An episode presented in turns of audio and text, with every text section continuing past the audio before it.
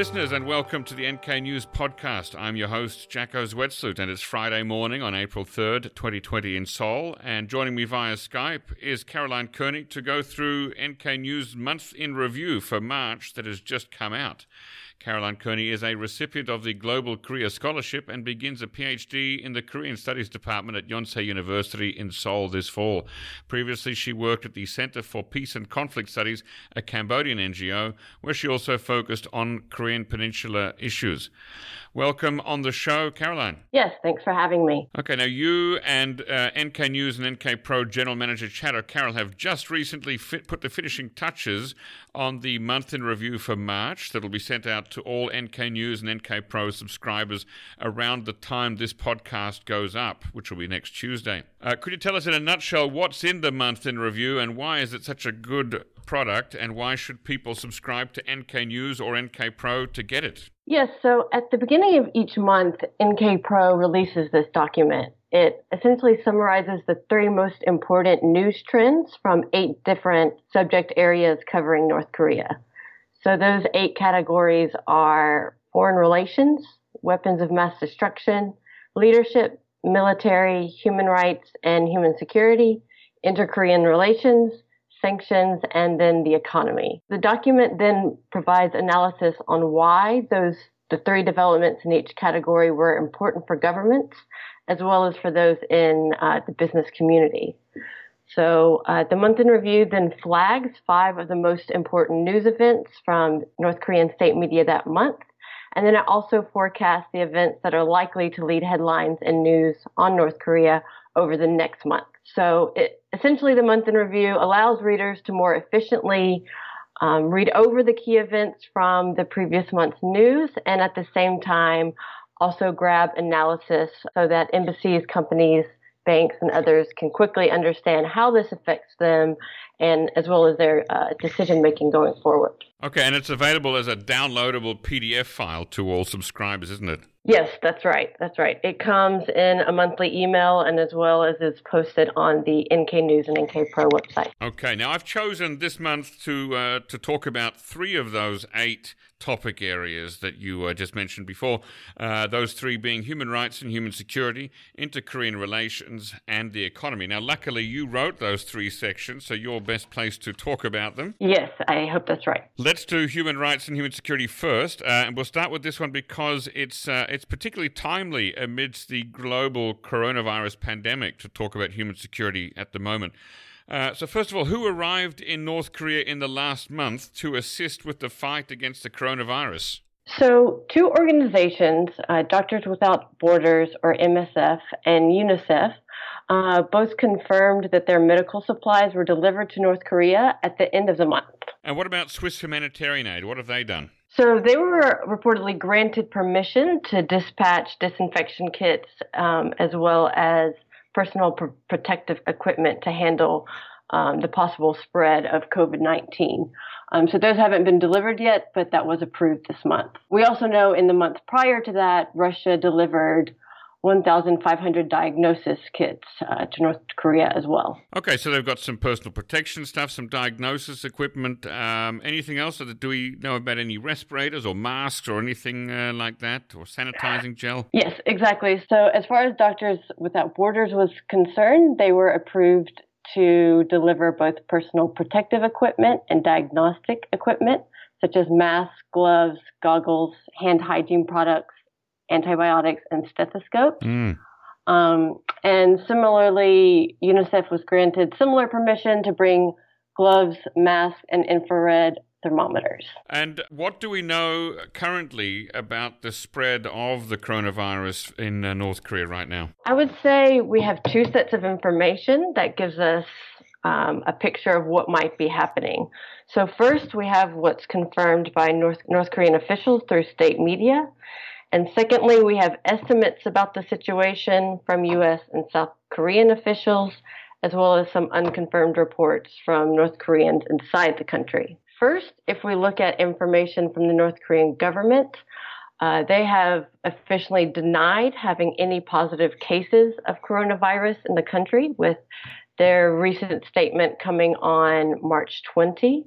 Um, but we also know that they are highly concerned about the spread or potential spread of the virus based on a series of very strict measures they've taken within the country. So the borders have effectively been closed since early to mid February. That includes flights, trains, and sea and road connections. We also know that strict quarantines were put in place. So North Korean citizens returning from overseas were given an initial 40 day isolation period, which was then extended by another 30 day medical observation period. A few other things state media has told us is that over 9,000 people have been quarantined. That was as of early March, although a March 27 statement said that most of those people had been re- released, with just about 2,000 people still under medical observation. A few other things from state media are that schools and public sites have been closed, as well as citizens were reportedly strictly forbidden from gathering in public places such as restaurants. Um, that came end of February. Okay, and, and what's the uh, what are the unconfirmed reports about the COVID nineteen uh, in in North Korea? We have. Uh, two statements by U.S. and South Korean government officials. So, first, the U.S. Forces Korea commander Robert Abrams said on March 13 he was fairly certain the disease was already inside North Korea and then in a CNN interview on April 2nd, he said their claim to have zero was essentially impossible. Uh, then we also heard South Korea's prime minister late March say that the situation in North Korea was likely not good. And in addition to that, we have several reports from Daily NK throughout February and March of people reportedly dying from coronavirus or coronavirus like symptoms. Right. Okay. So we have some uh, unconfirmed reports, but the North Korean government is still maintaining that it, it has zero actual cases. Perhaps time will tell on that one. And what about foreigners under quarantine in uh, Pyongyang? Who's currently under quarantine in the foreign community? So all foreigners living in North Korea were initially placed under 14 days self quarantine, which was then expanded to 30 days. But then we heard early in April from the Russian embassy in Pyongyang that all COVID 19 related restrictions on movement for foreign residents in North Korea have since been lifted. There was also a flight on March 9 that took out um, several foreigners, um, especially diplomats from a few embassies based in Pyongyang. Uh, United Nations Special Rapporteur on the Situation of Human Rights in the DPRK, Thomas Quintana, released his report on March 5th in the midst of all this. What did he say about human rights in North Korea? His his human right, human rights report was rather grim. Once again, he said that there has been no sign of improvement on human rights issues, um, and that there's been no progress towards accountability in recent months. His report went over. Uh, several human rights abuses that have also been listed in previous reports, such as co- uh, control and surveillance over the population, as well as fears of arbitrary arrest. But this report was especially notable because it took a particular focus on the challenges relating to women's rights in the country. Several women uh, reported issues such as uh, domestic violence, as well as a lack of legal frameworks to prosecute perpetrators or provide protection to victims. Um, and it also drew attention to menstrual hygiene management issues, uh, sexual exploitation in formal informal markets, and cases of cases of officials demanding bribes or sexual favors from women in detention. Gee, uh, now what do you know about uh, sa- sanctions relief related to COVID nineteen? We know that a few exemptions were granted, but um, apart from that, it doesn't seem that there will be any um, formal relief. However, there were two statements from senior UN officials who asked for sanctions to either be eased or waived um, on North Korea and a few other sanctioned nations.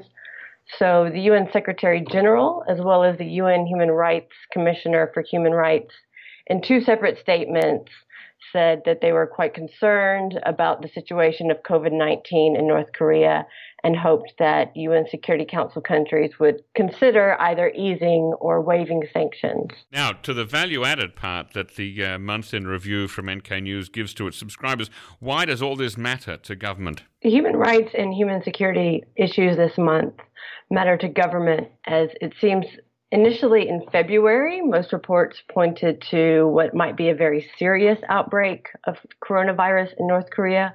But there were several reports this month which pointed to the fact that North Korea may be gaining some confidence in their ability to handle the crisis. For example, from about mid to late March, North Korean military generals were no longer pictured wearing masks during military drills. Mm-hmm. Um, also, a North Korean linked Twitter account uh, pointed to some state media photos shared at the end of the month, which also showed North Koreans without wearing masks.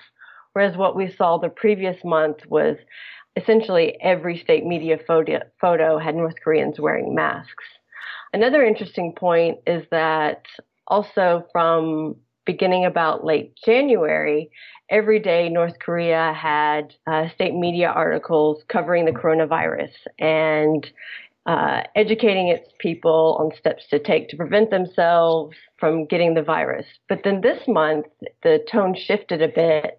And on March 10, a state media article actually corrected readers of the notion that all coughs might automatically tra- translate into symptoms of the coronavirus. That was interesting because state media articles had closely linked having symptoms such as a cough with the likelihood of having coronavirus. This is quite important for businesses who are linked um, to movement in North Korea. Um, strict anti coronavirus measures are expected to stay in place for the next several months at the least.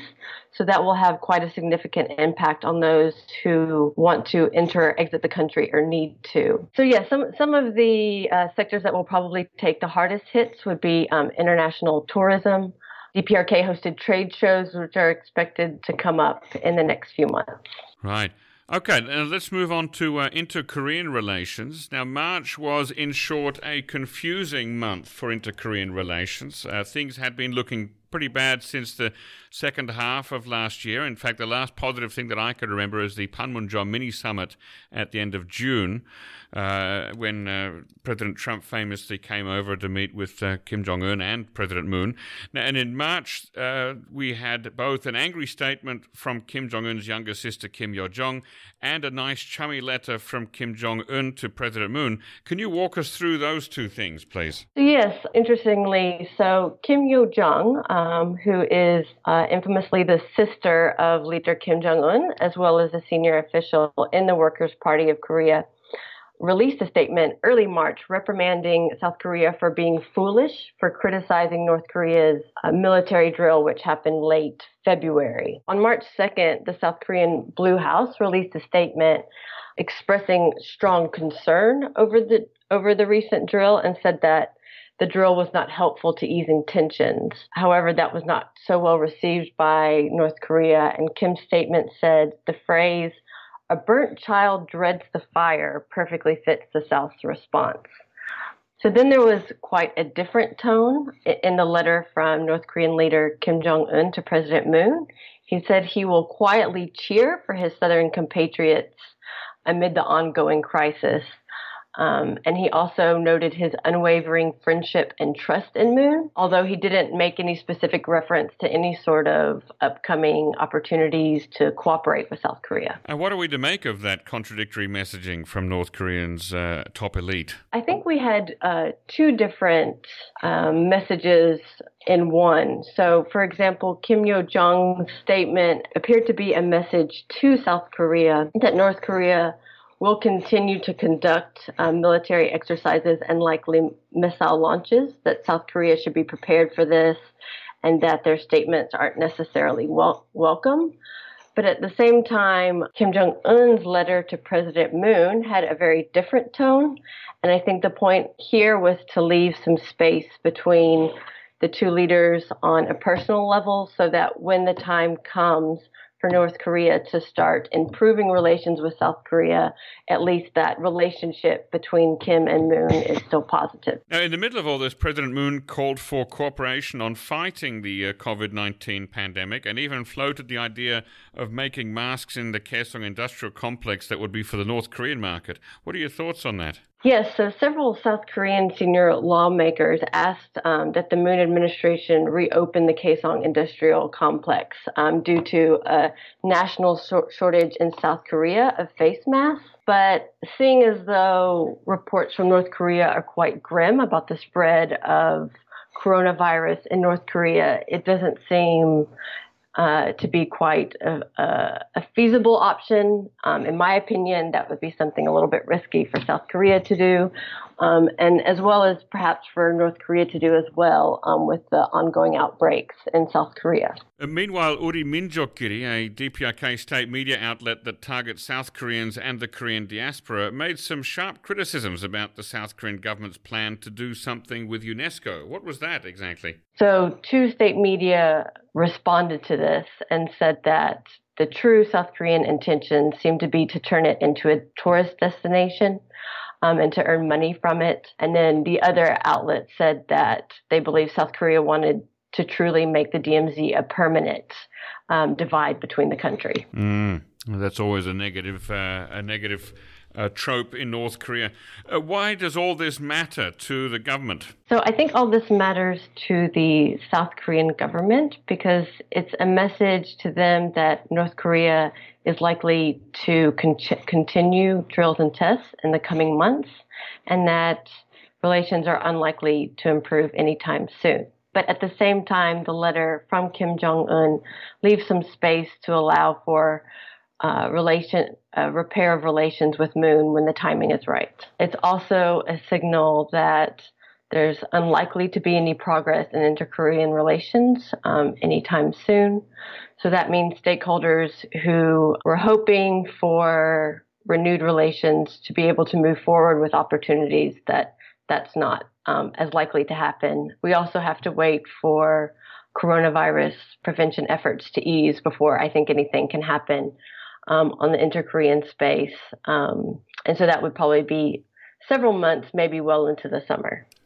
So there's no positive signaling at this stage for uh, owners of businesses in the Kaesong Industrial Complex or for Hyundai Asan? Not at this stage, although I do think that would be one of the first topics picked up um, once the Kaesong Liaison Office is, is reopened once coronavirus measures have eased. All right, so let's now turn to uh, the economy. Um, what's happening at Nampo Port? So, in early February, um, we saw movement at uh, both of the country's two ports, Nampo and Sinuiju, slow down significantly. At uh, Nampo uh, specifically, um, there was a slowdown between uh, late January through at least mid March but that also seemed to pick back up mid March based on satellite imagery. Um, there was a lineup of cargo containers parked at the port, although they seemed to be moving swi- quite slowly into the country, um, which is probably a result of a 10 day holding period that North Korea